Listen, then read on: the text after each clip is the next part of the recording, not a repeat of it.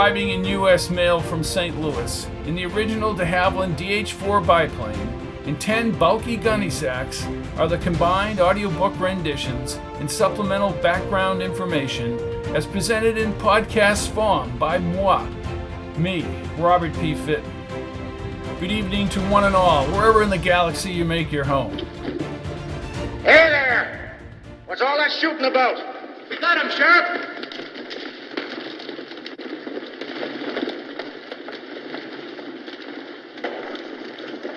It's all right, Sheriff. Everything's been attended to. What are you talking about? Kincaid's murderers. We got all three of them. And we hung them too, Sheriff.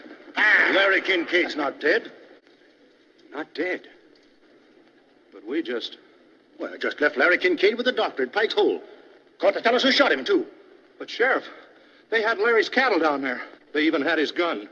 Give me that badge. Mr. Davies, I know you well enough to know that you didn't have anything to do with this. I'm depending on you to tell me who did. All but seven. God better have mercy on you. You won't get any from me. All right, let's go. In my version of the Old West type hanging, it's Jake McBride who puts an end to the attempted hanging of Dan Dalton, who was found near Dunbar's ranch where Dunbar was murdered. Dalton is brought back into Brinson and put in a cell in McBride's jail. This is all about the masses who might want murderous justice without having the facts. I have to go back to a book, The Oxbow Incident by Walter Van Tilburg Clark, where posse finds three men sleeping and they're thought to have taken some stolen cattle. What happens is that three men do get lynched, and then the other men, all of them, come back to town. They inform the sheriff that they have hanged Lawrence Kincaid's murderers, but the sheriff tells them something else. I thought this was very important to put this, this scene in and to reflect back on the Oxbow incident, especially in the Old West, where there weren't a lot of judges around. They came periodically, where there was open spaces and what they call frontier justice. Everybody is susceptible to this type of frontier justice. It's always a good idea to get the facts before punishing somebody, whether it's by death or by jail cell. On a lighter note, I have Albie as the sidekick to Marshal Jake McBride. Albie is just sort of one of those hanger abouts around town, a little bit strange, a little bit odd, with a weird voice, and provides humor to the story. The townspeople have simple moral values. Again, it's getting down to the basic things, like with the hanging, just making a snap judgment and hanging people is one side of the equation. The other side of the equation is simple moral values within a town. And we have Rheingold, Johnny Ringo, who is a con artist, who in this story says that he's from the railroad, but he seems to have an overarching interest in that silver that disappeared from the 924. They said it was a Mexican bandit named Estrada. And that's what sends Jake south to find Estrada before Estrada hides the silver. We now go to the second episode of When You're Dead, You're Dead by Robert P. Fitton, back to the Old West. Chapter 5, Brinson, Nevada, June 17, 1882, 6.43 p.m. The cow punches and townfolk laughed and drank beer from oversized frosted glasses. Metal plates clanged and the conversation maintained a background buzz inside the Coltrane Hotel's wide dining room. Along the bright yellow walls and a long row of white pane windows, Jake bit into his steak. Albie slobbered mashed potatoes around his mouth and onto a blue checkered tablecloth. The crimson haired Andy Bisbane pinched a piece of crumpled paper between his fingers as he stepped between the tables and the prancing waiters in white aprons. He spoke in a low, reluctant voice as his eyes wandered. Hey, Jake. Andy.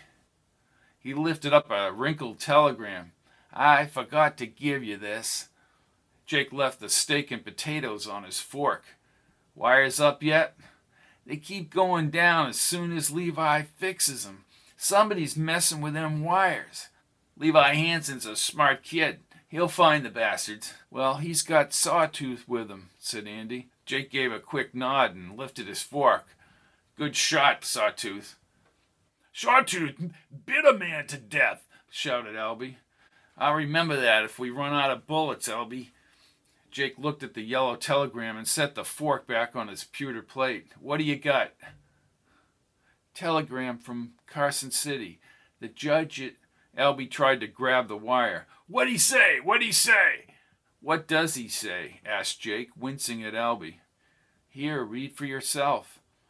Jake held the paper in his hands.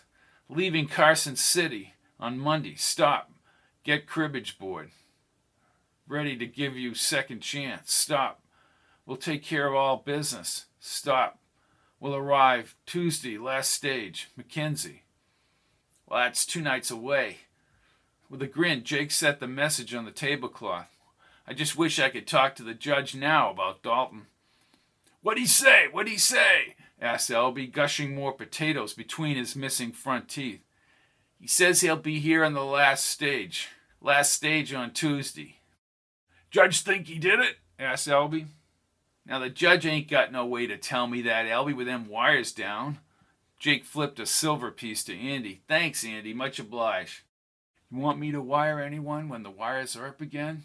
Hell, we need to contact Fort Churchill and the Overland Railroad. Then again, that railroad man's arriving tonight. You hear anything else, Andy, you let me know. Especially if them wires are up again. If I didn't have to follow that silver, I'd ride along the line with Levi. Them wires keep coming down in different places, Jake. Anybody new here in town before the wreck? Nobody unusual, except Albie. Go ahead, make fun. You don't find that silver, Jake, the government will kick your ass. Jake scooped up some potatoes on his fork as he thought. He's right. I am? asked Albie. Yeah. Something ain't sitting right with me, like how fast this here thing happened. The tracks get blown up and the silver and the passages and the army, they all move out like jackrabbits. Well, maybe it's a conspiracy, said Albie. Maybe, Albie. I'm going to talk with that railroad man when he gets in. I'd like to know where the hell them passengers are staying. I'll let you know, Jake. Oblige, Andy. Jake watched him leave the dining room, and then he cut into the charcoal chunk of beef on his plate. Albie cackled again. Jake Dalton kept telling me, he kept telling me. Said he didn't do it. Said Tom Dunbar was on the floor, Jake, already dead. Well, maybe he was. I never took Dalton for a liar. Albie's talking and eating at the same time annoyed him. A mixture of potatoes and peas hung from Albie's chin. All he did was go over to borrow a saw, Jake. Come on, wipe your chin for crying out loud, said Jake, sipping the coffee. I don't think he did it. I told you, someone rode into that place from the east. The spent shell was out on the range, and his boots was covered with creosote. Dalton's boots were clean. Listen, I got some papers to get in order for Judge Mackenzie, case I ain't back when he comes in. Ain't you coming over to the saloon, Jake? Albie wiped the rest of his food and gravy from his plate with a piece of bread. I'll be over later before I head out, he said as he stood. He put a Morgan dollar down on the tablecloth and picked up his hat. Albie raised his bushy gray brows. Jake, can you spot me some drinking money? You just tell Orville I said to put it on my tab. I'll see you over there. Jake nodded to the waiter, scurrying between the tables, and then he stepped into the hotel's walnut paneled lobby. Several men in Eastern formal clothes and a woman and child, all coated with dust, lingered at the buff mahogany hotel counter. The clerk handed a key from the slots behind the counter to a man in a dark wool suit. Jake peered around a leafy green plant near the grandfather clock. The late stage must have come in early. He pushed the heavy hotel doors and stepped onto the boardwalk. Silhouette gray buildings etched the starry sky along the dirt packed road. A few men from the stage led the horses into the livery. The coach, luggage rack empty, angled downward toward the street. A man with a thin face and auburn hair dabbed on his high forehead stretched out his black polished boots out the stage door. He stepped on the bottom brace and pulled himself out the side panels. His wide comb mustache, too wide for his face, and rounded jaw added a few years to his countenance. In his black suit and string tie, he might have been from Chicago or even New York. He checked his silver watch and then tucked it back in his vest pocket. His smooth black leather gloves fit tightly on his fingers as a vanished cane with a brass head appeared from under his coat. Jake was sure he had seen his penetrating blue eyes somewhere. One of the drivers, holding a rifle, dusted off his pants as he approached. How's the trail from Eureka, Ed? Trail's a trail, Jake. Jake watched the stranger. That the railroad man? John Rheingold from Omaha, replied Ed. Transferred on the stage at Eureka. Transferred from where? Hell, I'll have to go back and check when I get back. That big lady is Matilda Parsons. What about her? Never shut up all the way from Carson City. I just like to drive the horses, Jake. I could hear her clear up top. Jake grinned. There she is now. The well dressed man extended his hand to a round framed lady in a yellow dress. She had a wide mouthful of teeth, and her boisterous chatter was evident even from across the street. Thank you so much for being my traveling companion, Mr. Rheingold. My pleasure, Mrs. Parsons. He bowed slightly, and she twiddled her crimson curls. Several men from the Coltrane appeared for her luggage. With a sly, engaging smile, the six foot tall Rheingold veered toward Jake and spoke in a crisp voice. If we didn't make it to Brinson, I was going to jump off the stage. Sounds like you had some feminine company, said Jake. Rheingold crunched his lower lip up to his looping mustache. You're the marshal? We met before? asked Jake. I don't think so. My name is John Rheingold. He balanced a stogie between his white teeth as Jake shook his strong and calloused hand. Jake McBride, you in town about the silver? I'm here to find that silver for the railroad, yes. That shipment was due in Carson City, although I have very little information with your wires down. I was wired in Eureka by my company and was told the 924's passengers were sent to Carson City by the Army. I was on company business in Eureka. Yeah. And the engineer, Wheel, wired the overland from Carson City saying the Mexicans had stolen the silver shipment. I think you, as a lawman, would understand the implication of Mexican bandits. Why the hell is the engineer in Carson City and not here? I instructed Wheel to return with his men to Brinson for the investigation. Rheingold's eyes swung down the dirt laden street toward the arroyo. This is Brinson, correct? Correct. Jake furrowed his brow. Rail line heads north to Carson City and then west to San Francisco on the other side of the Sierra. Oh, I want a room facing east, said Mrs. Parsons in a shrill voice as she passed three porters and an odd number of trunks. She gave Rheingold an engaging smile as she passed. I love to see the sunrise. Think you could see the sunrise, Mr. Rheingold, said Jake. Ed laughed hard enough to hold his knees. Even Rheingold chuckled as he followed Mrs. Parsons as she entered the Coltrane. I don't think I could ever survive seeing the sunrise, Marshal. One big woman, said Jake. Rheingold twisted back to Jake. I was told you were out of town, Marshal. I was tracking some varmints who was rustling cattle, but I gave up. They're long gone, and I'm back early. But this silver, it, just disappears under the U.S. Army's nose. Mexicans overpowered them. A man named Estrada, according to Wheel. Estrada must have reorganized his gang, because there wasn't much left of it last year. Wheel and McAllister say the army men on board were tied up and brought south with the wagons and the silver. Who's McAllister? He's the conductor and helps with the engine, according to Wheel. Nothing has been proved about the army men, but I need to wire my company. But again, your wires are down. I'm aware of that, Mr. Rheingold. Rheingold smoothly puckered his lips on the stogie. Have you been out to the wreck? Yeah, I've been out there. Place is deserted. Well, how'd you get out here so soon? asked Jake. Something about Rheingold bothered him. Told you I was on company business in Eureka. With that track destroyed, I took the stage. These lines being down is like the war. Well, I was in the war, I know that. Union? asked Rheingold. Was with McClellan early. Then the 23rd Ohio with my friend Jim Coltrane. He owns this hotel. Later we was with Sheridan in the Shenandoah. I was just a lowly private until Antietam, said Jake. We was in ordnance, kept the supplies coming. I seen you somewhere. You're too young to have been in the war. Jake folded his arms. Images of fighting back and forth over the stone bridge spanning Sharpsburg Creek were still in his head. A.P. Hill forced them back late in the afternoon. So many corpses were strewn over the fields in that Maryland town.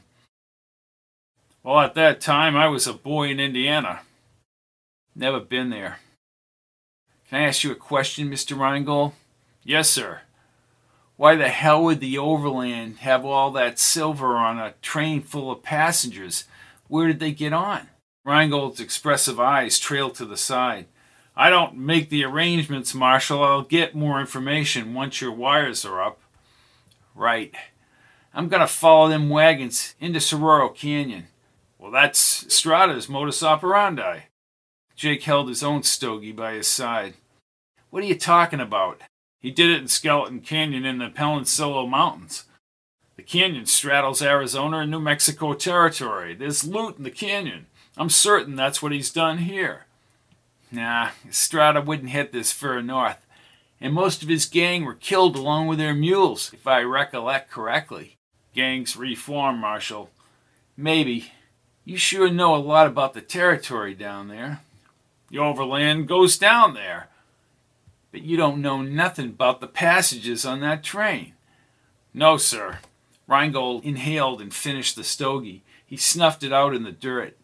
You should just let the Pinkertons handle the silver, Marshal. I think you're in over your head trying to track Mexicans. Jake stepped close enough to inhale Rheingold's fancy cologne. I ain't over my head, brother. And I keep hearing about Estrada and them Mexicans. But as far as I'm concerned, it's all second-hand bullshit. I want to talk with the passengers. You're welcome to talk with Wheeler McAllister. They should be back by tomorrow from Carson City. They said that Jose Estrada led the attackers. They were all dark haired and speaking Spanish. They loaded the silver in the wagons before heading into the canyon. Jake leaned against one of the hotel's wood support posts. He struck a match and lit a rolled up bunch of tobacco. A few weeks ago, I looked at the wanted posters about Estrada in Texas. He's been giving the Rangers trouble for years. I tell you again, Estrada's in the border region and he ain't never come this far north. Maybe for a freight load of silver bars he would. That would set a man for life. Jake had heard that phrase, but he didn't know where. He puffed on the tobacco. Car full of silver, and they let a bunch of Mexican banditos just take it. A couple of army men were killed. Some helped the passengers to Carson City, and the rest were taken by Estrada, from what my company said on the wire. And just where were the army men from? Fort Churchill. The goddamn Mexicans overpowered the cavalry? Apparently. Oh, bullshit. I have two army men from Fort Churchill due in tonight. They can help me, and my company is bringing in a Pinkerton detective. Waiting for the Pinkertons ain't gonna do nobody no good. We have to get after them wagons and then wire Fort Churchill. Wait until daylight. We'll ride out to Saguaro Canyon together, said Rheingold. It's my job to look into this, Rheingold. I'd like to talk with Wheel and his railroad men. Rheingold placed his spindly fingers on Jake's shoulder. We'll have some breakfast and we'll all meet out at the canyon. What do you say? He was sure he had seen Rheingold somewhere. No, I'm I'm leaving tonight. Get a jump on them wagons. I frankly think traveling at night is not prudent. Jake tightened his brow. What exactly do you do for the overland, Mr. Rheingold? I'm a vice president. I'm personally responsible for the track from Omaha to the San Francisco. If I don't find that silver, I will be responsible for nothing. Jake turned toward his office. A single oil lamp burned in Dalton's cell. Deep in thought, Rheingold stared across the prairie stars and abruptly plucked another stogie from his inner pocket. Jake wrapped his arm. Them Mexicans left yesterday. We can catch the wagon stuffed with silver in a few days if we leave now. They'd be near Death Valley, or maybe they've already headed back to New Mexico territory. Marshal, I do need your help in finding that silver, and there is a reward. I don't care about no money, but you might want to get some reward money to the widow Dunbar. Her husband was gunned down, shot in the back. Whoever earns the railroad's reward can do whatever he wants with it. Good, I'll remember that. Rheingold removed another stogie and held it between his fingers without lighting it. Jake faced his clear blue eyes. I just have trouble believing Estrada and his gang came up from Texas. Well, you can talk to Wheel in the morning, Marshal. No, I want to leave tonight. You're a persistent man. I aim to follow them wagons south to Sororo. Rheingold seemed troubled as they drifted onto the boardwalk. Listen, I'm going out to inspect the 924 in the morning. I'd be glad to go down in the canyon with you. Then I'm gonna miss you. You want the two army men with you? asked Rheingold. No, I'm bringing my Shoshone friend with me. Jake laughed and clamped his hand on Rheingold's shoulder. you may be good at railroading, Mr. Rheingold, but uh, Estrada don't come up here. Texas is too far away. I believe what Wheel is saying. Well, in my business, you believe half of what you hear, and the other half you shoot the sky with. I'll be in the arroyo. Jake pointed across the street to the glowing frosted window. A few cowhands staggered through the split cafe doors. He heard the piano. Rheingold started down the boardwalk. Maybe I'll get in some card playing. Jake stopped and then he turned. You a gambling man? I can be persuaded. Look, I'll meet you before you leave. I'm sure that working together we can solve this thing quickly. That's another thing about this business, said Jake from 20 feet away. You can never count on nothing. Well, I suppose that's true. Rheingold tipped his hat and strolled down the boardwalk toward the hotel entrance. Hotel help descended upon him and scrambled to get his bags. Ed approached from the livery. I thought you'd be drinking by now. Who the hell is Rheingold, Ed? Likes people to carry his bags. Says he's a big railroad man. I never heard of him. Come on, let's get down to the arroyo. Man should carry his own bags. Jake glanced at Ed. I have to check my prisoner first. I'll see you at the saloon. I was just beginning to wonder if you gave up drinking. Jake smiled and shuffled across the dirt to his office. The stars brightened as he moved away from the hotel lights. The moon would not be up till later. Something about Rheingold was not right. When they repaired the line, maybe he should telegraph the overland and get a reference on Rheingold. He opened the office door and struck a match against the plaster. He placed the open flame on the oil lamp wick. The wick flared and the office brightened. Holding the desk lamp, he moved with the shadows down the hall. He pushed the keys into the back door lock and opened the door. A single low flame flickered inside the wall sconce. Dalton, hands folded on his chest, slouched in the corner of the bed. Jake again checked Dalton's boots against the bed. The heels were clean, but the black leather was scuffed and dusty. You all right, Dan? Right as an innocent man can be. I hear what you're saying, but I need to get you a lawyer. I don't want no lawyer, Jake. I didn't do nothing. I went over to borrow Dunbar's saw. Jake leaned against the rough stucco wall. You'll get your chance to tell your side. You need some water or something? I don't want nothing except getting out of here. He stood and held the cell window bars. I'd advise getting a lawyer, but that's your choice. They all think I did it. I know, I know. Them Turner boys got everyone all stirred up. Mackenzie will decide this with no help from the Turner boys. Dalton shook his head and gazed outside. Jake hung around for close to a minute. You want some grub? I ain't hungry. Jake, you're the marshal. Albie says you found that shell and the creosol. I saw you looking at my boots. Now, you don't see no creosol. You have to find out who killed Tom Dunbar. Well, I'll do my best. Dalton swallowed, his eyes moistened, and he continued to stare toward the saloon. I hear you're following Mexicans down Sororo. I gotta. Turner boys could come in here and string me up. Nah, that ain't gonna happen with Mackenzie coming. I've already appointed Levi Hanson deputy last April. While I'm gone, he'll have Sawtooth with him, and Jim Coltrane will be my eyes and ears here in the town. Levi and Sawtooth, they're both damn good shots. Just remember, Marshal, if you don't find who gunned down Dunbar, I'll be hanging from that tree at his ranch. Not if you didn't do it. Get some shut eye, Dan. I'll be back in a couple of days. If Estrada don't kill you.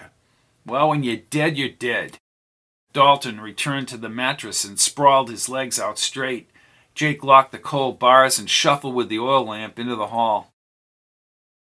He locked the outer door and stepped back into his office. At the desk, he scribbled notes from Mackenzie on a sheet of paper. Dalton might be lying, but he doubted it. The creosote on the porch might be from something else. Dan Dalton didn't even carry a gun.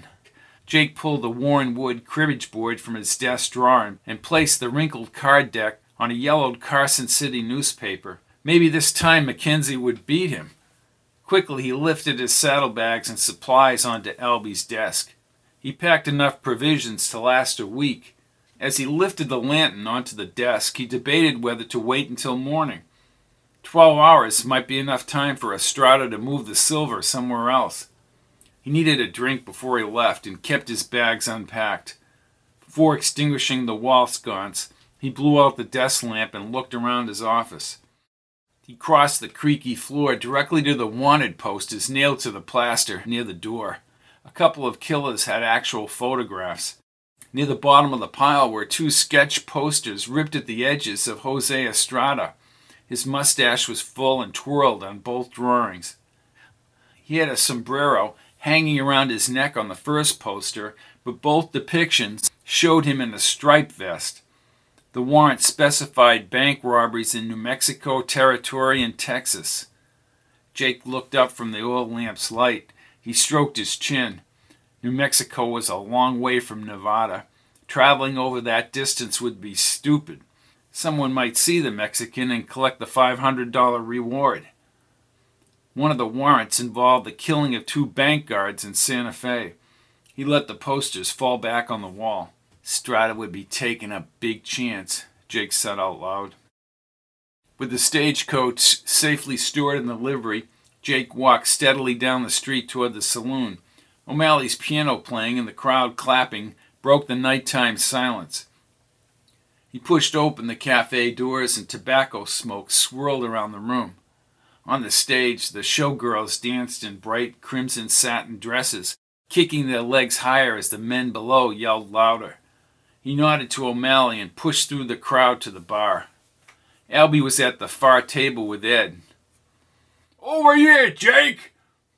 I'll be right there, Albie. Jake sidestepped to the bar. Orville already had a bottle and a shot glass ready for him. Thanks, Orville. He poured himself a drink and then proceeded along the bar to the rear table.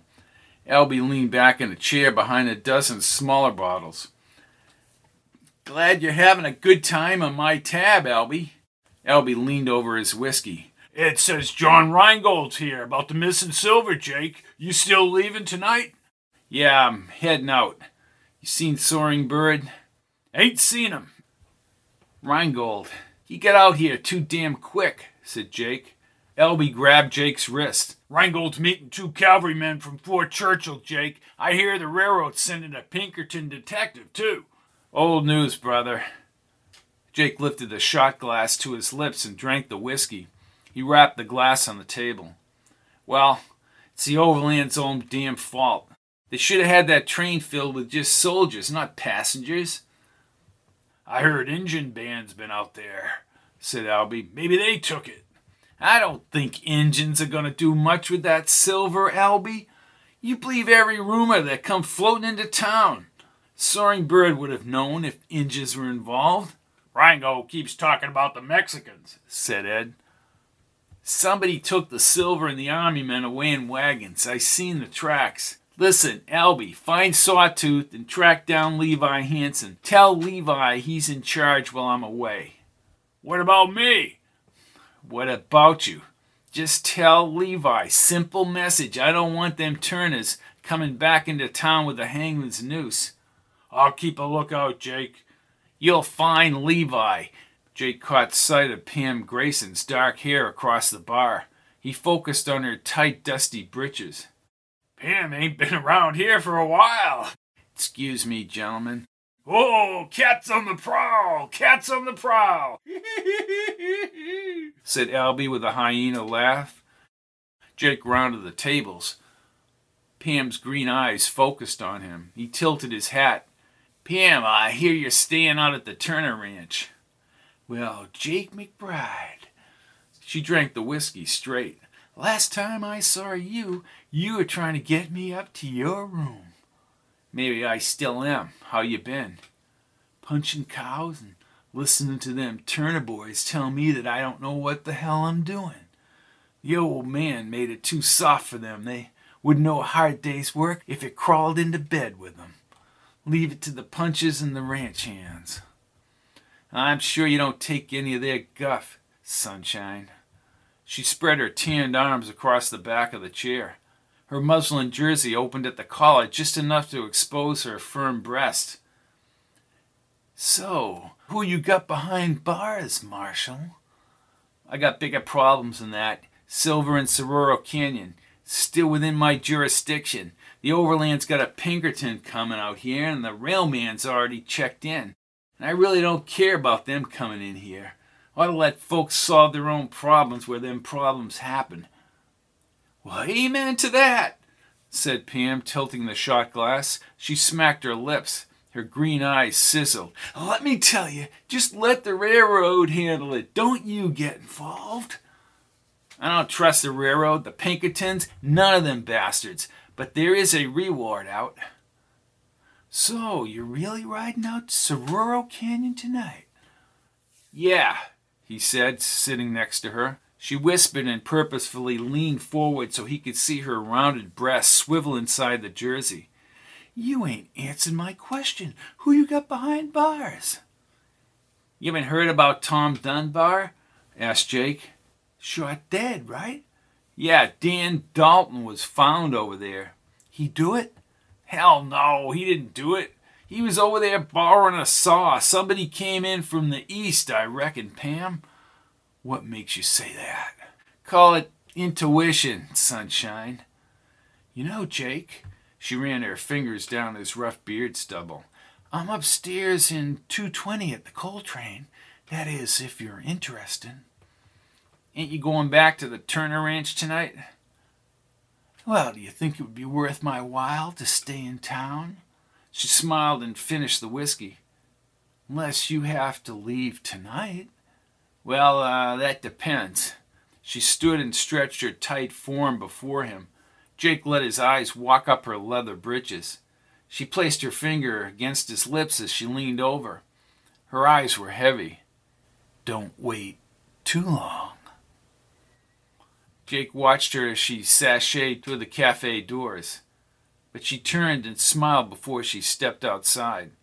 Chasing her into the Coltrane would nix his plans to ride to Sororo tonight, but he had been after her for two months. He finished another shot. He checked the pendulum clock. He was about to give Estrada another twelve hours. Chapter 6 Brinson, Nevada, June 18th, 1882, 1:20 a.m. Three showgirls lounged around his table for about a half an hour but Jake's thoughts were stuck on Pam Grayson. She was like a wild horse, working alongside the men and never took any lip. Her unsavory reputation made him want her even more. Maybe he could spend a few hours with her and then move out. Or maybe he would just worry about Estrada in the morning. Ed Ferrier slipped upstairs with one of the girls as Albie staggered over to the bar with a few cattle punchers. Jake paid the tabs and then glided into the cooler air outside. His eyes adjusted to the stars spread above the prairie. He recognized the Big Dipper from his days in the Army. Night after night, he waited to fight the Rebs in Virginia. Night after night, he became friends with the stars. Men died, but the stars were still there. He glanced up to the second floor of the Coltrane. and then trotted like a proud steed down the boardwalk. Some rooms had lamps burning and others were dark, and he had suspicions whether Pam Grayson was just leading him on. Inside the hotel, Buford Peck, his feet propped up, slept behind the counter. Jake crossed the lobby rug and pounded his fist loudly on the wood counter. Good God! cried Buford, his eyes opening wide as he exploded out of the chair. Where do I get some room service around here, Buford? My lord, you scared me half to death, Marshal. He took out his green handkerchief and wiped his high forehead. I've had a rough night. Well, ain't that bad. That woman, Matilda Parsons, she thinks she's the Queen of England. Jake smiled. That's what you're here for, Buford, to serve your customers. Buford shook his head. You know, she not only wants flowers in her room tonight, but she wants the fresh flowers in her room tomorrow morning. When the sun rises. Yes, that's exactly what she said. Then I suggest you find some flowers. Well, at least she only comes through here once a year. Really? Jake tapped his finger on the counter. Goes to visit her sister every June in Carson City and then heads back to. He looked down at the register to Fresno City, California. That's nice, Buford. Pam Grayson. Pam Grayson. He said in a lower voice, Is she in 220? Pam? Pam Grayson? Buford stuffed the handkerchief in his back pocket. Oh, yes, Pam Grayson, the cowgirl, he said, grinning. Jake scowled. Well? Uh, let me see. Buford stuck a pencil between his teeth and scanned the guest register. Yes, you are absolutely correct. She is registered, but Jake studied Rheingold's flowery ink signature in the book. John Rheingold? The railroad man. I know who he is, Buford. Has he ever been in here before? Buford stared at the book. Well? Buford's little face tightened. Yeah, I saw him before, but I couldn't find his name when I checked the book. I seen him somewhere too, but I'll be damned if I know where. He pointed down at Buford. Keep an eye on him for me, will you? Yes, sir, but and Buford, sir, keep it under your hat. And tell Jim the marshal said he was leaving in the morning to look at the wreck. But Marshal, that's all. Go back to sleep. As he climbed to the second floor, Buford quickly looked down. Upstairs, Jake followed the oil lamps down a narrow hall with ripped green flowered wallpaper. He approached a varnished door. The shiny brass numbers indicated he was outside Pam's room. He rapped his knuckles against the wood and waited. His mind drifted back to Pam as she walked from the saloon. This woman must be crazy in a bedroom. As he knocked louder this time, he began to think that he had been conned. Half a minute later, he rumbled down the hall and descended the stairs. The lady's not in, Buford. I was going to tell you that, but you interrupted me, said the clerk. Well, where the hell is she? You could have saved me a trip up them stairs. I saw her earlier with that railroad man. Rheingold? She don't waste any time landing a man with money. You know what Sam Turner says? Jake took off his hat and wiped his forehead. Get near the money and you're all set for life. They talked over by the fireplace. Buford pointed to the dying fire across the lobby. They talked for fifteen minutes just after he got off the stage. What did you do? Time them on the clock? Buford produced a meek smile. They leave? Yes, with two cavalry soldiers. Well, where did they come from? They just showed up in town. Jake nodded and stroked his chin. Interesting about her and Rheingold. Pam knows everybody, said Buford, covering his mouth as he snickered. If she don't, she will. you don't miss a beat, do you, Buford? I won't bother buying the bugle no more. I'll just sit here and wait to hear from you. Across the lobby, Pam Grayson slowly slid her riding hat back so the cord dangled around her neck. Her long brown hair bounced down over her muslin jersey. She nursed a smoldering stogie as if she were posing for a photograph inside the open hotel doors. Jake stepped away from Buford and swaggered across the floor. Evening, Pam. I didn't see you up in your room. Then you weren't looking too hard, were you? I got sidetracked, sunshine, but I ain't sidetracked no more. He placed one hand against the wall and leaned over her shoulder. She took a final drag from the stogie, blowing the smoke slowly across his face. I think it's time I get upstairs, Marshal. What do you think? She kissed him hard and then held the back of his neck. She tossed the stogie through the open doorway. He eyed her rounded breast just below her jersey and did not care who she was talking to or what she had ever done. She tiptoed her fingers under his shirt and dragged her arms around his chest. They backed toward the stairs as Buford ducked into the back room. Jake clipped her at the knees and lifted her up. The remnants of a sweet city perfume mixed with an outdoor freshness that sent him reeling. He kissed her again as he hoisted her up the staircase. About midway, he let his hand slip up her jersey and he cupped her smooth, firm breasts. She enveloped her lips around his mouth. He staggered to room 220 and kicked open the door. Rose scents filled the room as he lowered her to the satin sheets. He shut the door and lit the oil lamp, but as he turned, Pam had removed her jersey. Her hair fell over her bare shoulders. Jake threw his vest and shirt on the floor. Pam sprang from the bed and trampled across the shirt. Then she flipped off her hat and pulled off her dark leather boots. She clawed her way across the bed like a wild mountain lioness, climbed on top of Jake. The oil lamp flickered and she peeled off his clothes. Jake forgot about Tom Dunbar, or Estrada, or even the missing silver. He would ride out to Soroyo Canyon in the morning. Jake drifted in and out of sleep with Pam's arm resting over his chest as she lay on her stomach. He let his hand slide down her buttocks. In the dim twilight, her long dark hair swept across the satin sheets, moving with each breath as she slept. He slowly changed his position and gazed at the almost indiscernible clothes and boots scattered across the floor. He wanted her again as he waited for dawn. Although restless, his heavy eyelids slowly closed. The room brightened when he awoke. A clothing trail was strewn across the wood boards. He heard splashing in the tub in the next room. He sat up and rubbed his eyes as he looked between the white lace curtains. Daylight touched the steeple top, and the embroidered curtains, taken by the morning breeze, were silhouetted on the wall. She sat in a raised tub in the middle of the other room, her hair pulled up and her breast nestled in the suds. A wide smile came over her face. I was wondering when you'd get up. I thought maybe I wore you out. Well, you came close. He walked naked toward the tub. What do you know about John Rheingold? She played with the suds and did not look at him directly.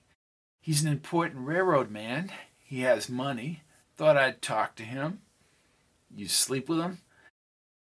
now, Marshal, she said, standing, the suds slowly meandering down her slick skin, that ain't none of your business. Maybe not, but I want to know who went after that silver. She stepped out and curled a white linen towel around her upper torso. Then I suggest you get out to Soroyo Canyon. He peered out the lace curtains at the sunlit town. I intend to. Chapter 7 Brinson, Nevada, June 18th, 1882, 7:20 a.m.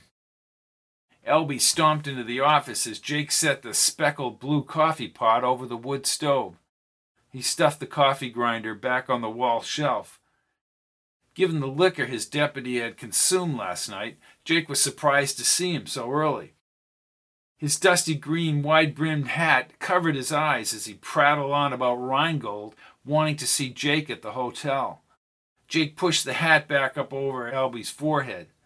Rheingold and the two cavalry soldiers had plans to travel to Soroyo Canyon. Soaring Bird and Jim Coltrane, they said they knew. They knew. They knew what, Albie? About you and Pam. Never mind about me and Pam, said Jake, checking the coffee pot. If I had to choose between Pam Grayson and riding to Soroyo Canyon, Albie, shut up. Listen, you go tell Rheingold I'll join him and the soldiers at the Coltrane. Then I'm heading south. I'm heading south to make up for lost time. Oh, you're a fox, Jake. You're a fox. Jake sneered and then pointed at Albie. Go tell Rango, for I shoot your ass full of lead. I'm going, I'm going. Albie cackled as he opened the door and left. Jake poured the coffee. He took some bread rolls from the cabinet and placed everything on a metal tray. Thoughts of Pam in the hotel room bed clouded his mind. He gazed out the window toward room 220, but he kept thinking back to what Buford said about Pam talking to Rheingold. He grabbed the tray, unlocked the back door, and walked down the dank hall. Dalton stared into the sunshine through the window's metal bars. Not bacon and eggs, but it'll have to do, Dan. Why, I ain't hungry. Jake unlocked the cell and held the tray. Well, suit yourself.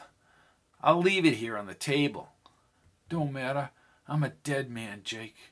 Jake stared at him and thought he might confess to killing Tom Dunbar. He set the coffee and the rolls on the table and then turned. Dalton tapped his fingers against the bars. You want to tell me something, Dan? Dalton turned. His reddened eyes tightened and he pushed his teeth together. Don't let me hang. You ain't gonna hang. You sure you didn't see nobody out there? No, but you have the shell. Yeah, I have the shell, and it don't mean nothing right now. I'm more concerned, Dan, as to why someone would kill Tom Dunbar. If I knew why, maybe I'd find his killer. Dalton put his head in his hands and nodded. He kept mumbling something about the judge not believing his story. Judge Mackenzie will carry out the law. If you're innocent, you'll go free. I was in the wrong place at the wrong time, Marshal. Justice has a way of getting out. Nothing's going to happen till I get back. I've already written a note about this for Mackenzie. Jake put his hand on Dalton's shoulder. Don't worry, son. He left the cell and Dalton fell back on the mattress. The coffee steamed upward from the cup as Jake locked the metal cell door. He headed down the hall to his office gun cabinet and pulled out a Remington rifle. A fresh oily residue coated the barrel. He locked the cabinet and loaded extra ammunition from his desk drawer into a saddlebag. Then he packed his bags and secured the straps. He filled his canteens for the ride into the desert near Death Valley to the south. Jake poured some more coffee and stepped through his office doorway. Albie scrambled like a sidewinder across the dirt. John Rheingold is all set. He's all set. Jake crossed the boardwalk. Where have you been, Albie? What did he say? Says he knows. Knows what? Did you give him the message or not? Albie bit his lower lip and held the brim of his hat. Says it's his job to look into that train going off the tracks. They're going out to Soroyo. And for, well, and they were having breakfast. I asked them if I could have some of their grits. Jake looked toward the Coltrane's unpainted wood clapboards in the morning sun. Albie, he's an important railroad man. You don't go barging in and eating breakfast. You probably wolfed it all down, too, didn't you? Rheingold said he wanted to see you, but then he tells me he tells me to get the hell out when I ask for more food. Well, I can't say that I blame him. You got her last night, Jake. Jake squinted and held his coffee cup. You best worry about your own business, Albie. You got you got that look on your face. I bet she was a crazy one. Albie, shut up. Listen, I want you here. You watch Dalton while I'm gone. Where's Levi Hanson and Sawtooth? They've been riding the telegraph lines looking for the cutter. Levi said he'd be over. Jake, let me go south with you. Let me go south with you. No. Come on, Jake. I don't want to stay back here. First Rheingold tells me to get out. Now you. Well, that should tell you something, brother. Last thing I need is a railroad man and a snit. Start using your head, Albie. He was drinking all night. Rumor has it Rheingold has a drinking problem, Jake. And you don't? Get the hell out of here. Albie mumbled as he trudged back whoa, into the office. Whoa, no. Jake started across the street and looked up at the Coltrane's gray clapboards. The sun heated his back. Something gnawed at him inside. Maybe it was Dalton held in that cell while a killer was free. The killer had smeared creosote on the Dunbars' porch, and he dropped a spent shell on the range. Jake preferred to look into this thing on his own. John Rheingold or the Pinkerton man might hamper his finding Tom Dunbar's killer. Coltrane's dining room windows glowed with the morning sun. Only a few people remained from breakfast. He did not see Jim Coltrane or Soaring Bird. Near the empty brick hearth, Rheingold ate breakfast with two uniformed cavalry soldiers with bright knotted yellow bandanas. The dark haired soldier wore lieutenant stripes, and the other man, a sergeant, had bleached suspenders and a faded uniform. He remembered what Buford said about them speaking with Pam in the hotel last night. Rheingold wore a brown vest, a silky blue bandana, and a smooth white linen shirt.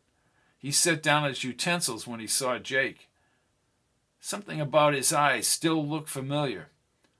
Rheingold stood and extended his hand. Unlike his arrival on the evening stage, his eyes were ringed with deep circles. Mr. Rheingold, Please sit down. You want something to eat? Much obliged. I had my chow earlier, said Jake, but I will join you, thanks. He sat between the two soldiers as they finished eggs and steak. I apologize for my deputy pushing his way in here and eating your food. Uh, he's a unique individual. Rheingold raised his brows and lifted his coffee cup. Guess you decided to wait until morning till you headed south. Yep, your company must be uh, mighty anxious to get that silver back. Panicky is the word, and the telegraph wires are still down. We have to find the silver. Well, how? Maybe the Army. Company's got a Pinkerton man heading south from San Francisco. You may meet up with him if you're heading south. Well, I'm heading south from Sororo. Good. Rheingold smiled, glancing at the soldiers. He sipped the coffee and then nodded. I have Wheel and the conductor, McAllister, ready to talk to you out at the train. Thought they were in Carson City, said Jake. They are. They rode with us, said the lieutenant. He had dark hair and midnight eyes. His mustache was thicker and darker than Rheingold's. Oh, by the way, this is Lieutenant Scott Dooley and Sergeant George Glidden. Marshal Jake McBride. Gentlemen, uh, you weren't on the train when. Uh, I never said I was on the train, said the lieutenant. He had a cocky tone in his voice. We just come from Fort Churchill. Where are you guys from? Well, we's from Texas. I was in Texas, brother. Both men looked at Rheingold. When were you in Texas? asked Rheingold. My friend Jim Coltrane and me. We sold some cattle back in 74, then headed north. Rheingold pushed his silver fork into a fluffy mound of scrambled eggs. Well, enough of this small talk. Uh, as you know, the railroad is responsible for the silver shipment. I have raised the reward to $5,000. Hefty reward. My job is upholding the law out here. He thought about Tom Dunbar's widow and kids. They could use the money. Mr. Rheingold, any new leads? Well, the cavalrymen guarding the car with the silver were all taken south, said Rheingold, raising his index finger. Where are them soldiers from? They were our men up at Fort Churchill, said Dooley. Wheel saw it all. What did he say? Ah, uh, Mexicans, said Glidden. Jose Estrada and at least uh, fifteen of his men. The bastards got away. Jose Estrada? I keep wondering why Jose Estrada would be here in Nevada. The silver, Marshal, said Rheingold. He was aware of enough silver to set a man for life. Word must have got out in California that the silver was headed to the U.S. Mint in Carson City. Someone gave him inside information. Estrada and his gang were through the canyon, they could be headed back to New Mexico territory. But we can't be sure. Other trails head across the grapevines and into Death Valley. Where's that load located? asked Jake. Silver was smelted there and loaded on Overland 924 coming up from San Bernardino. Jake tightened his eyes. I need more cavalry from Churchill. The wires are down, Marshal, said Dooley. You know that, or ain't you paying attention? He didn't like Dooley from the second he walked into the dining room. I'm paying attention just fine, Lieutenant. I'll tell you one thing, said Rheingold, holding his index finger in midair. If you find Estrada and the others, just find them, mind you, and I'll offer you another 500 of my own personal stock to you. Well, that's quite an offer. Where's the engineer for the 924, Wheel? Wheel should be out at Sororo with his men, said Dooley quickly, if it's all right with you. You looking for trouble, Lieutenant? Depends. Jake slowly let his hand slide onto his Colt handle. Let me get this straight. All them passages from San Bernardino, they all got swept out of here real quick. And the army guarding the silver, they get taken south by banditos. Except the engineer and four of his men went with the passengers to San Francisco. Now you've got your story straight, Marshal, said Glidden, holding his fork as if he were going to stab somebody. Jake stared into his dark eyes. He did not like him, Dooley, or Rheingold. Rheingold set down his own fork again. We'll be out at Soroyo Canyon this morning. Your deputy should have told you all of this. Jake was still miffed about Albie trying to scoff a breakfast from Rheingold. Yeah, he told me. Not much for witnesses. Well, Wheel and McAllister, you're witnesses, said Dooley. He sat back and folded his arms, then he grinned. And Marshall, you just have to live with that. I will help you, of course, said Rheingold. This is a railroad investigation, my job. Just to let you know, I'm the kind of guy who likes to do his job without any outside interference. No offense. No offense taken. Jake pushed the pewter plate forward. As I was about to say, my job is to find them silver bars. We won't tread on what you're doing. I think we're both after the same thing. No argument from me. Good. Then we'll plan to meet you out at the wreck and talk to the other men. I'm planning on it. Chapter 8 Sororo Canyon, Nevada, June 18, 1882, 10:11 a.m. Levi kissed his girl, a petite chestnut-haired 19-year-old, and then he walked toward Jake. Jake lit a stogie and stuck it in the corner of his mouth under his mustache. He stood between Menowar and Levi. Jake had made the dark-haired Levi a deputy a few months back. The kid looked at Jake as if he were some war hero. And although he tried to please Jake, he was tough and quick with the gun. Sawtooth, who once lifted a horse over a fence, talked with Albie near the hitching post as Sarah's wagon headed back into town. Don't take no guff, Levi. No guff at all from them Turner boys. You deputize anyone you need. The judge will be here on the Tuesday night stage. I ain't worried once he's in town. And find them bastards who are cutting the wires, will you? I ain't seen much of the Turner boys since they tried to hang Dalton, said the long haired Levi. His dark eyes looked at Jake for answers. Must be back on the ranch. Well, the old man doesn't like you. Tuckerman was his man. I ain't responsible for Rhodey Turner challenging Frank Tuckerman. It was a fair fight. Coltrane told me that when he wired me about the marshal position down here. Old man Turner said you was never in the war.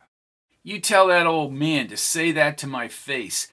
I'm aware the old man don't like me. I'm not his lackey, that's why.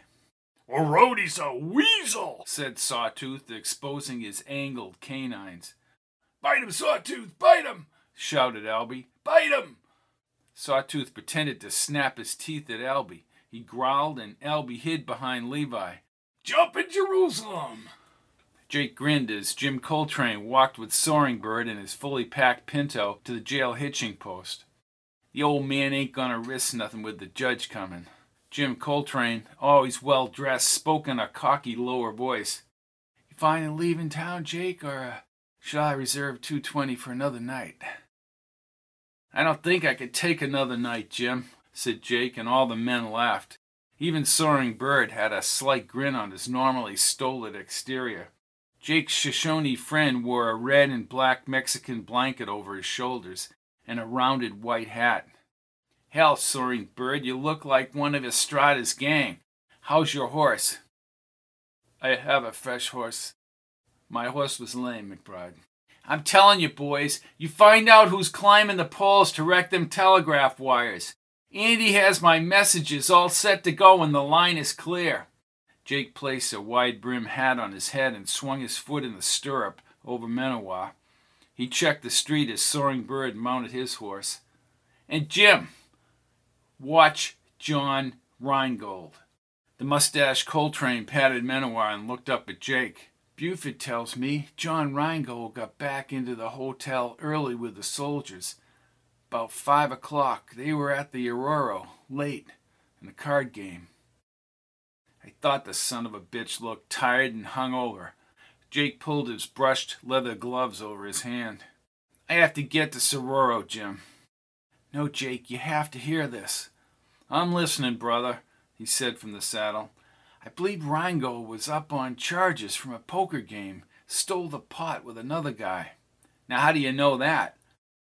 O'Malley was at the game at the Aurora. He heard Rheingold say he beat the charges because witnesses never showed up. He was drinking heavily. Where was that game? Don't know. I would think the railroad wouldn't stomach a guy like that. If he is from the railroad, Jake. Jake raised his brows. Well, it wouldn't surprise me. Have old Buford keep an eye on him and them two soldiers. If anyone can stick his nose into other people's business, Buford can. Will do, Jake. You be careful out there. Following those wagons could be risky, real risky. When you're dead, you're dead. Jake puffed on his stogie and tipped his hat as Menawar canted left. See you men in a few days. Jake pulled back on the bridle and Menawar slowed near the gulch. Sororo Canyon cut deep into the prairie's red sandstone ledges, five miles west of town. He wiped his brow with his blue bandana and pulled a water flask from his saddlebag. As the cool water trickled down his dry throat, he kept wondering why Rheingold would offer five hundred of his own stocks to find that silver. Maybe his job was on the line because the railroad was liable for the silver, or maybe it was another one of those things that just did not make sense. Rheingold and the two cavalry officers are back at the train, said Soaring Bird. He bent over and continued to study the wagon ruts. Heavy wagons, McBride. Heavy if filled with silver. Tricky part was getting it down in the canyon. Once they did that, they could head south along the river. Estrada did that at Skeleton Canyon. Soaring Bird stood and held the rope to his pony. He gazed across the flats and back to the train. Why were the engineer and the other man not in town? They were in Carson City for some damn reason. Jake followed the wagon tracks winding into the canyon. Will talked to them. He brought Menawar away from the canyon walls. Rheingold, Dooley, and Glidden were less than a half a mile back across the dry land. In the wavy heat ahead, the outlines of the train were scattered like huge buffaloes over the desert floor. Only the engine and the two cars remained on the track. Two men in striped railroad hats and overalls moved along the cars. Jake gave Menawar a kick and he galloped closer. The imposing, dynamited crater dissected the rusted rails past the third car. He had seen twisted rails and craters in Petersburg during the war. Rheingold and the soldiers huddled on their horses along the broken cars. As he slowed Menawar, something about this wreck bothered him. Rheingold brought his black sheen horse up front, leaving Jake with the arrogant Dooley next to the splintered car. The blast hole meant considerable dynamite, probably planted precisely to coincide with the train schedule. What do you think, Dooley? Them Mexicans got explosives like this? The lieutenant straddled his horse, adjusted his dusty hat, and crossed his arms over his chest. I really don't know. Jake swung out of the saddle. Menawar stayed back as he walked toward the debris. Haven't seen nothing like this since the war. What unit were you with? I was uh, with Michigan, 69th Michigan. The Iron Brigade, with a Texas accent. Shut up, said Dooley, holding his gun handle. Jake brought Menawar toward Rheingold near the engine and the two cars still on the tracks. He started singing as he looked back toward Dooley. This yellow rose in Texas I am gonna see. No other fella knows her. Nobody but me. You shut your damn mouth, lawman. Dooley had his gun drawn. She cried so when I left her, it almost broke my heart.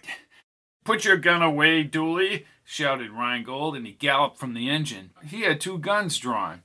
When Dooley saw Rheingold with the guns, he put the gun back in his holster. Jake glanced at Rheingold and then put his hands on his hips. He studied the folded train cars one more time. Man must be good with the gun. You got all the answers, haven't you, Marshal? asked Dooley. Far as I'm concerned, you're just a tin horn little sheriff. Jake brought Menawar closer to Dooley's unshaven face and crow peak lined eyes. Don't push me, brother. He turned toward Rheingold and George Glidden up front, talking to two men next to the tilted, derailed engine. Before he left, he faced Dooley again. You weren't with no Iron Brigade. Dooley raised his brow but said nothing.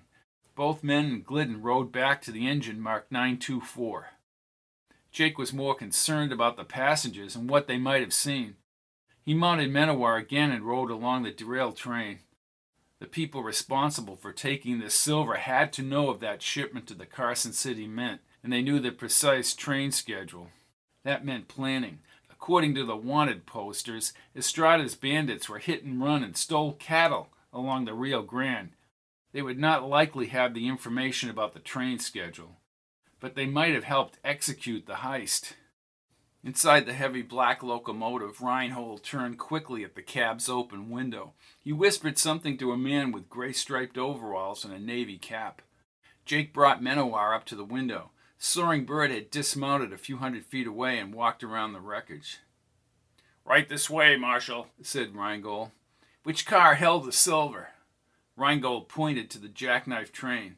Second from the end. There's wagon ruts all around. I seen 'em.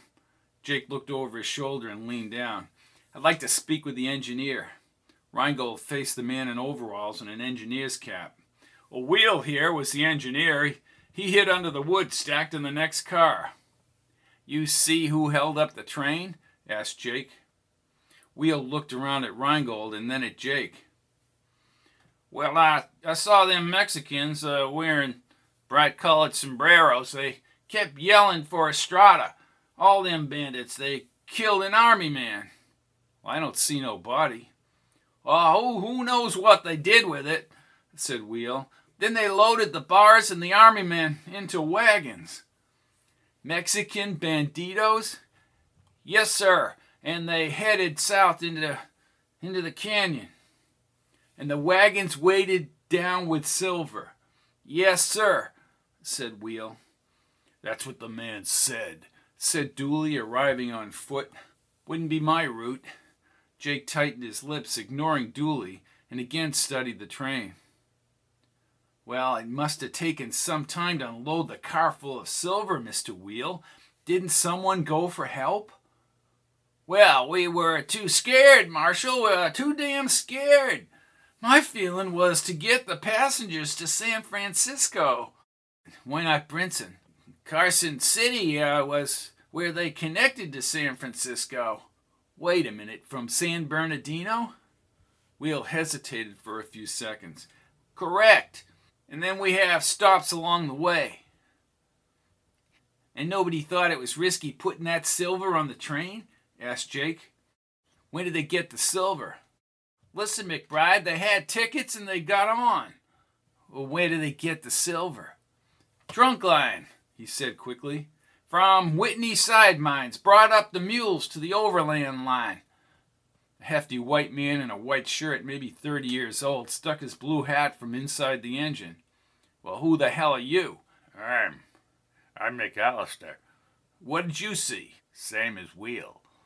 And you was the conductor. All the passengers make it to San Francisco? I uh, would assume. Where you from, McAllister? Uh, Illinois. Where else? What the hell difference does that make? I was just working this damn train, Marshal. Man shouldn't be afraid to talk about his past. McAllister stared at him. Texas. Arizona Territory. And what about them Mexicans? Well, they went south. So you're telling me Estrada was up here? Estrada, answered McAllister, his eyes like slits. The hell's wrong with your eyes, McAllister? You look like you have trouble seeing anything. Heat bothers my eyes. How many men? How many men were out there? Rheingold and Wheel walked around the cowcatcher. Fifteen of them, right, Wheel? Fifteen. Fifteen, yes. Uh, Simon and me, we was thrown against the wall and out of the engine. Damn Mexicans. Simon was right there. I was, said McAllister. And a lot of them went south, asked Jake. How many times does he have to repeat it, Marshal? asked Dooley to his left. He now had a rifle cradled in his arms. Estrada robbed the goddamn train. Were you here, Lieutenant? asked Jake. You're not listening. I wasn't here, Marshal. What did you see, McAllister? Jake whistled for Menawar. What uh, Mr. Rheingold said. Never mind what Mr. Rheingold said. Rheingold lit a stogie. We just want you to tell what happened, Simon. You too, Wheel. Mexicans swarming with Mexicans, shooting and cussing in Spanish, said McAllister. They loaded the wagons and went into the canyon. After Estrada and the soldiers left, what did you do? Wheel glanced at Rheingold before he spoke. Well, we had the wagons in one of the cars, and just in case we needed them for the silver. Understandable, said Rheingold. Jake tilted his head and paused before he spoke and the Mexicans overpowered the cavalry soldiers. They told you that several times, Marshal, said Dooley. He raised his rifle up a few inches. You're the law, man. Worry more about Estrada. You actually saw Estrada? What did he look like? asked Jake. When both Wheel and McAllister looked over at Rheingold, Jake pushed his lips together. Well, he looked uh, Mexican, said the conductor, squinting again led the rest of them. They went right for the silver car. The car with the silver? asked Jake. Yeah, rounded it up and took them a while to unload the bars. Jake nodded as Menawar nudged against his shoulder. Listen, I'd like to talk with them passengers in San Francisco. Well, I'm afraid it may take some time with your telegraph down, said Rheingold, leaning on the windowsill. Mayor Blake is a personal friend of mine. He's housing the passengers at the Palace Hotel when they get in from Nevada. I never could afford the Palace, said Jake. Wheel shrugged his shoulders. The company didn't want to inconvenience them. After all, this is a private railroad matter. Well, give me a passenger manifest. We need to verify what these men are saying. Rheingold tightened his brow and sprang from the window. He scampered down the angled ladder and onto the desert floor. And then he threw the stogie on the ground. I think these men have told you as much as they can. Dooley swaggered across the dirt, rocking the rifle in his hands. Why don't you just head south now, Marshal? The railroad isn't required to produce a manifest, said Rheingold. Well, I'd be obliged if you did. Jake swung around in the creaky saddle. Both Rheingold and Dooley upset him. I am the law here, Rheingold. Dooley tilted his head back and laughed. The army is the law here, Marshal. I want that list. Rheingold nudged closer to, closer to Jake. I said this is a private railroad matter. I brought you out here as a courtesy. Well, the marshal ain't too courteous, said Dooley.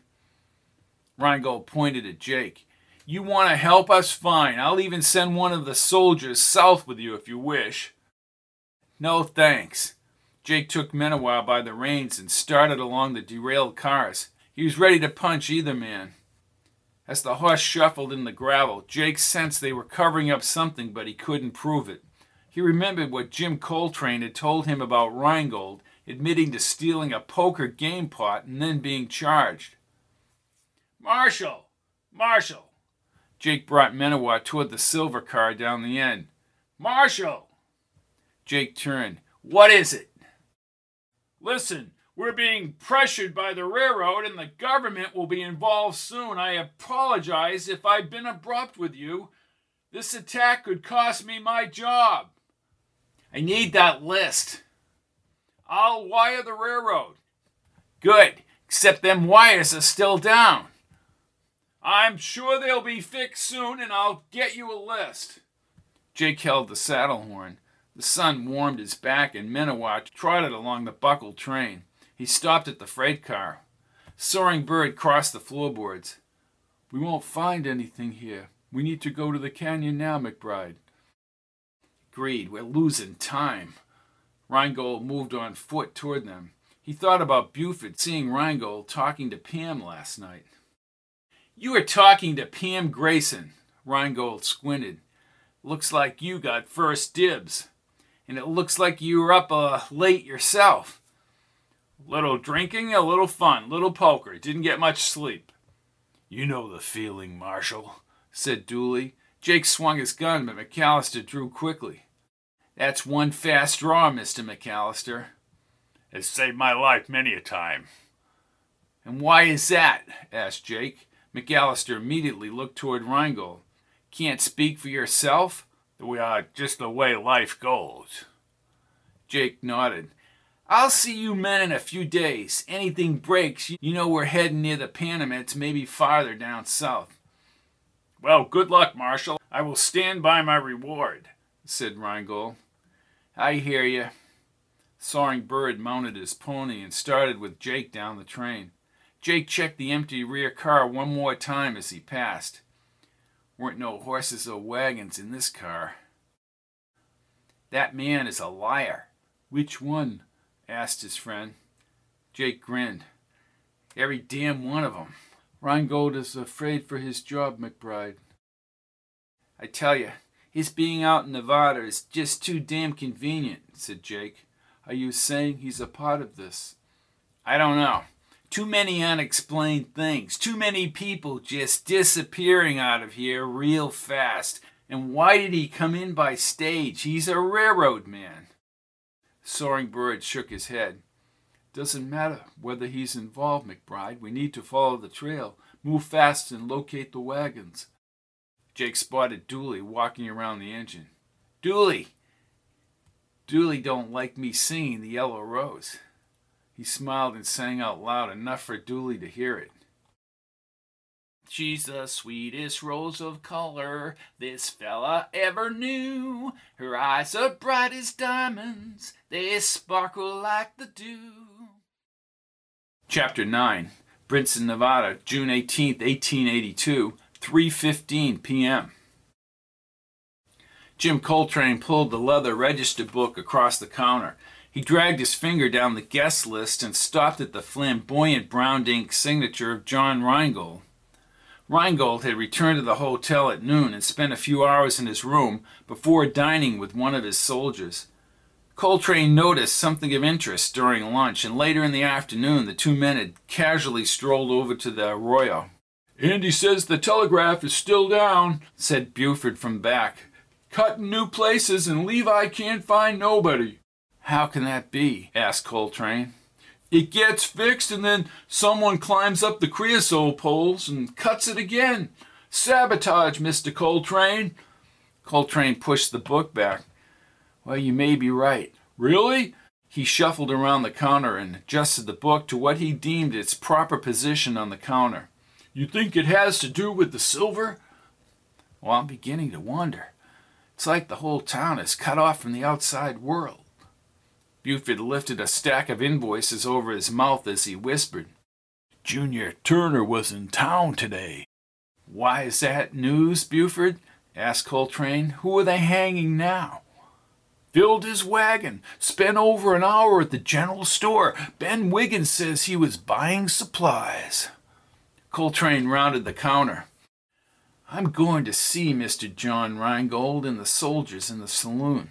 He moved toward his side office, but then turned abruptly.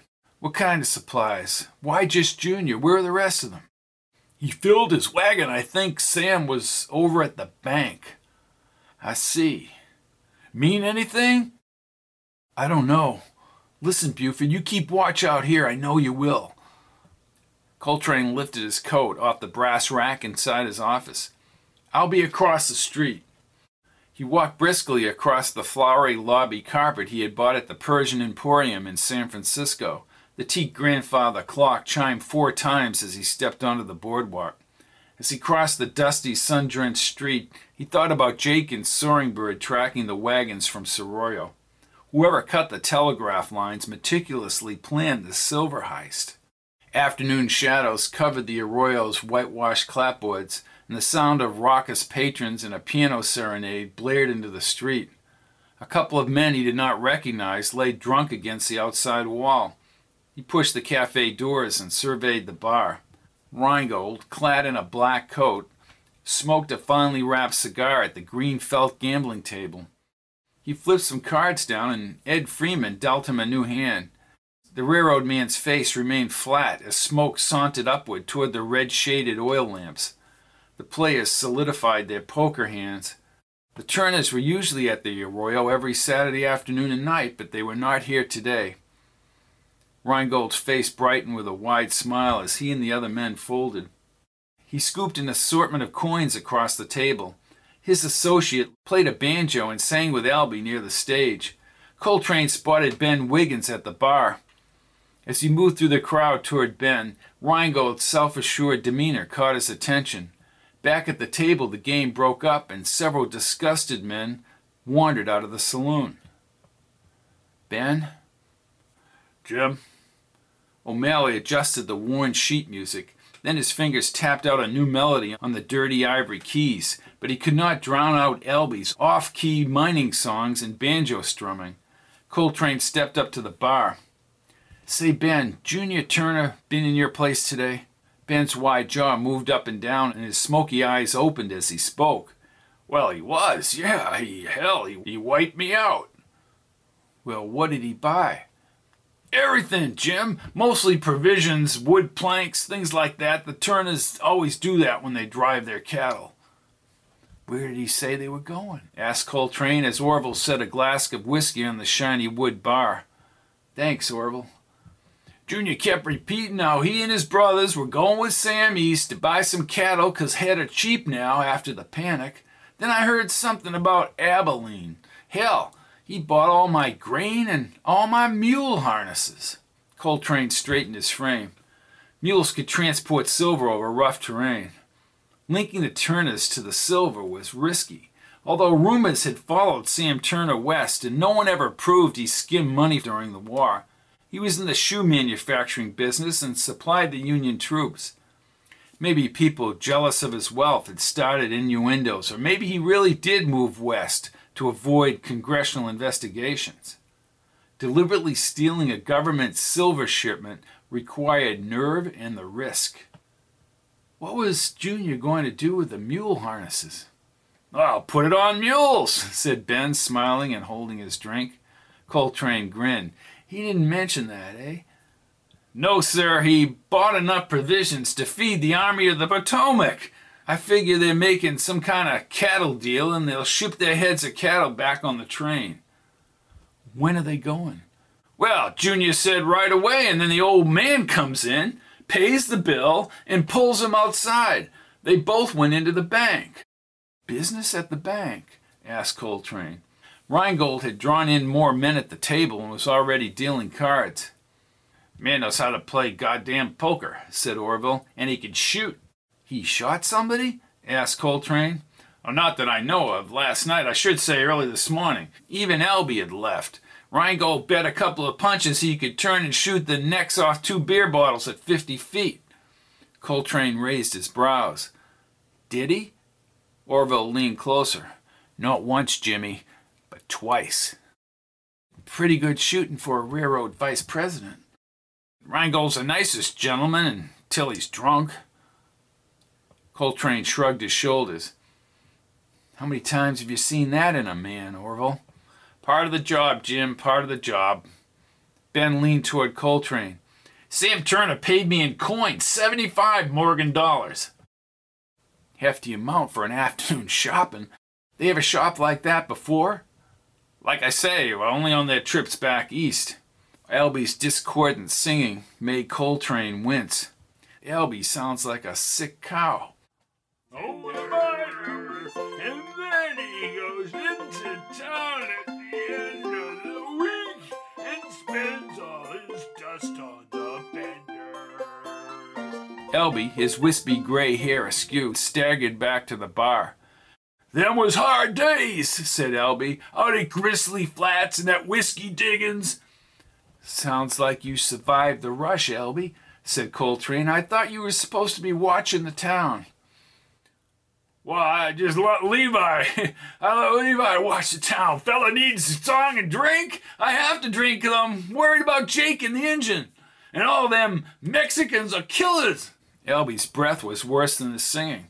Coltrane brushed his hand through the air. Jake can take care of himself. So can Estrada, said Albie as he caught sight of Rheingold at the table. Well, there he is, the all important Rheingold. Why the hell isn't he out there looking for the silver, letting Jake risk his life? He does look like quite the gambler. Albie looked over at Orville. Orville, give me some gin. Albie, where's your money? Well, put it on the marshal's tab. Orville twisted his waxed mustache and wiped the counter. Hell, I ain't doing that to Jake anymore. Oh, Jake always lets me drink on his tab. Well, he didn't tell me nothing when he left. Albie looked at Coltrane like a dog wanting food. Albie, I know what you're thinking, and forget it. Maybe the magnificent Mr. Rheingold can spot me a few rounds, he said, falling back from the stool, but he remained on his feet. Albie gripped his guns and took large strides across the saloon floor. With a half smile, Orville peered over his shoulders. He's gonna get himself into trouble. Albie approached the gambling table and Coltrane raised his brows at Orville. Thanks for that information, Orville. I'm returning to the hotel. Orville pretended to salute him. Across the room, Albie babbled incessantly, sticking his face near Rheingold's cards. Rheingold's furrowed brow and pursed lips indicated his annoyance. His eyes shifted and he finally set his cards face down on the felt table. He drew a pearl handled Colt fast enough to take notice. He pointed it at Albie's gut. Coltrane heard the words across the noisy saloon. Get the hell out of here, old man! Coltrane rushed over to Albie. Best uh, you not bother Mr. Rheingold while he's playing cards. Come on. Well, he was gonna shoot me, Jim! He dragged Albie toward the cafe doors as Rheingold put the gun back in his holster. Well, I can't say that I blame him. All I wanted was drinking money. Coltrane looked at Orville, but Orville spoke first. I know what you're thinking. I'm thinking I don't ever recall ever seeing a man draw that fast on anyone.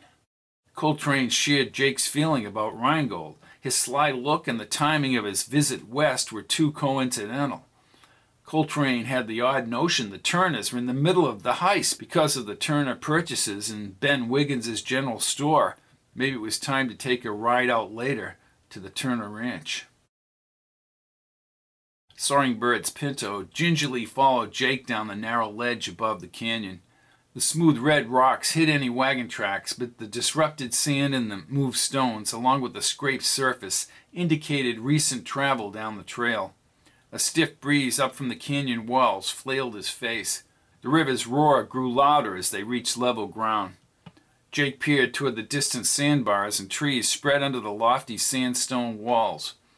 Whether Rheingold had told the truth about Estrada depended on whether Jake found the wagon ruts along the softer sandbars ground. He regretted leaving Rheingold behind.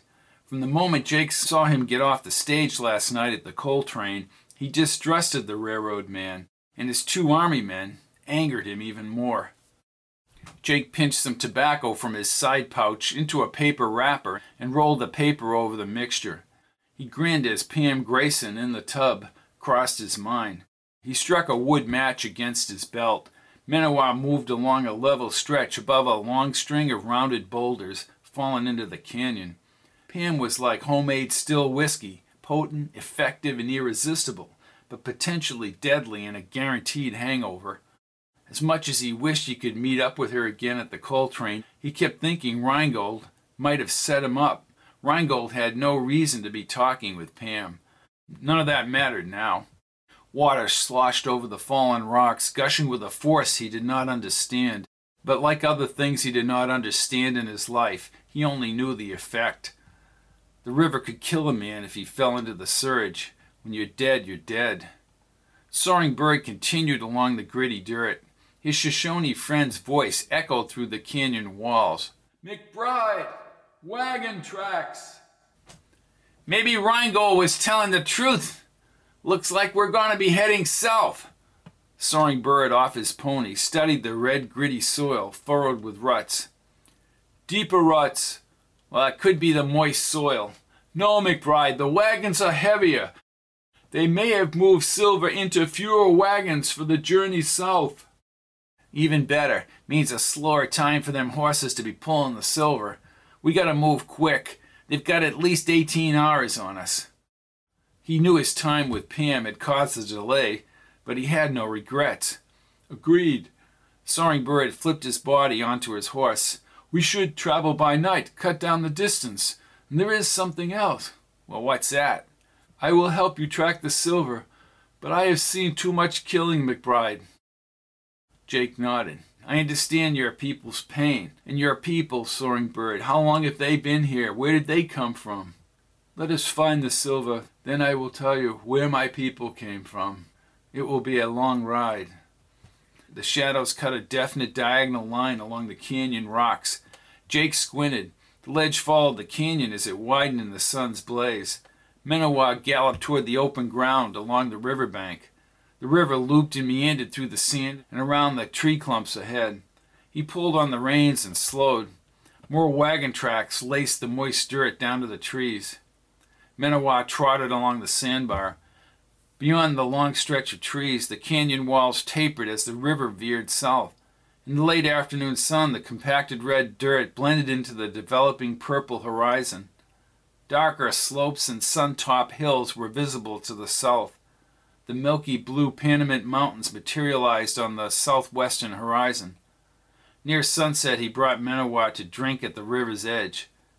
The horses would not be as fresh if they traveled by night, but he needed to gain on Estrada. Menawat dipped his head and drank the fresh water as Jake refilled his own canteen. He cupped the cool water over his bristly face and wiped the droplets off his cheeks, but as he looked back into the canyon, he had a bad feeling. Someone's out here. Did you see someone? asked Soaring Bird. Just a feeling. He stood and grabbed his Remington. For a few minutes he scanned the canyon rocks before he climbed back in the saddle. Menawar backed away from the water onto the dirt. Jake fanned the rifle along the towering walls. He wondered whether Estrada had posted a guard in the rear while the wagons carried that silver away. We got to ride all night to get near Estrada. Soaring Bird nodded and Jake looked ahead. The river emptied across level ground, leading out of the canyon and across a wide stretch of dry prairie covered by the late afternoon orange light. They followed the tracks out of the canyon and onto the southern trail. Deeper, fresh wagon wheel ruts were imprinted through the mesquite and the heavily compressed trail. The evening stars appeared over the flat desert. Jake clung to his rifle and kept looking back along the darkening rocks towards Soroyo. What I wanted to do was take the people from the beginning of the story with all their quirks of personality and send them into this story back in 1882. It's like taking the people on Dorothy's farm in The Wizard of Oz and bringing them into the land of Oz. Good old John Rheingold. Jake says he's seen him before, and I'm sure he has. He says he works for the railroad, but Jake is just very suspicious of this guy because he's just too slick he comes up with the story that one Mexican bandit has overpowered the army.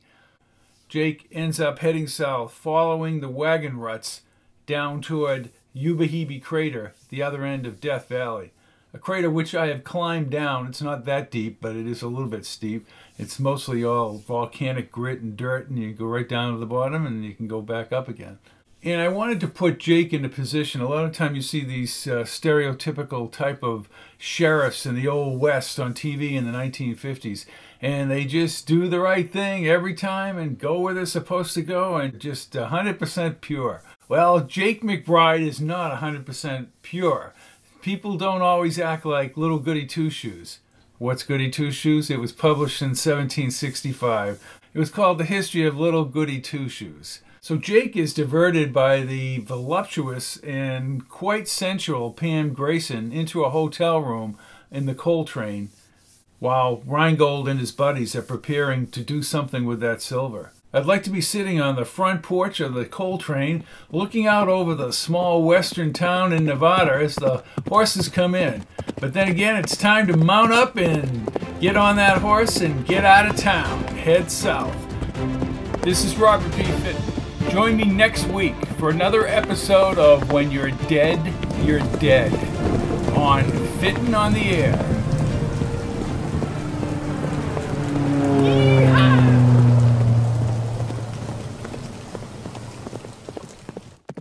All of my books are available in paperback, Kindle, and audio at www.fittonbooks.com, or you can look at the list of audiobooks separately at pizzazz-pizzazz.com.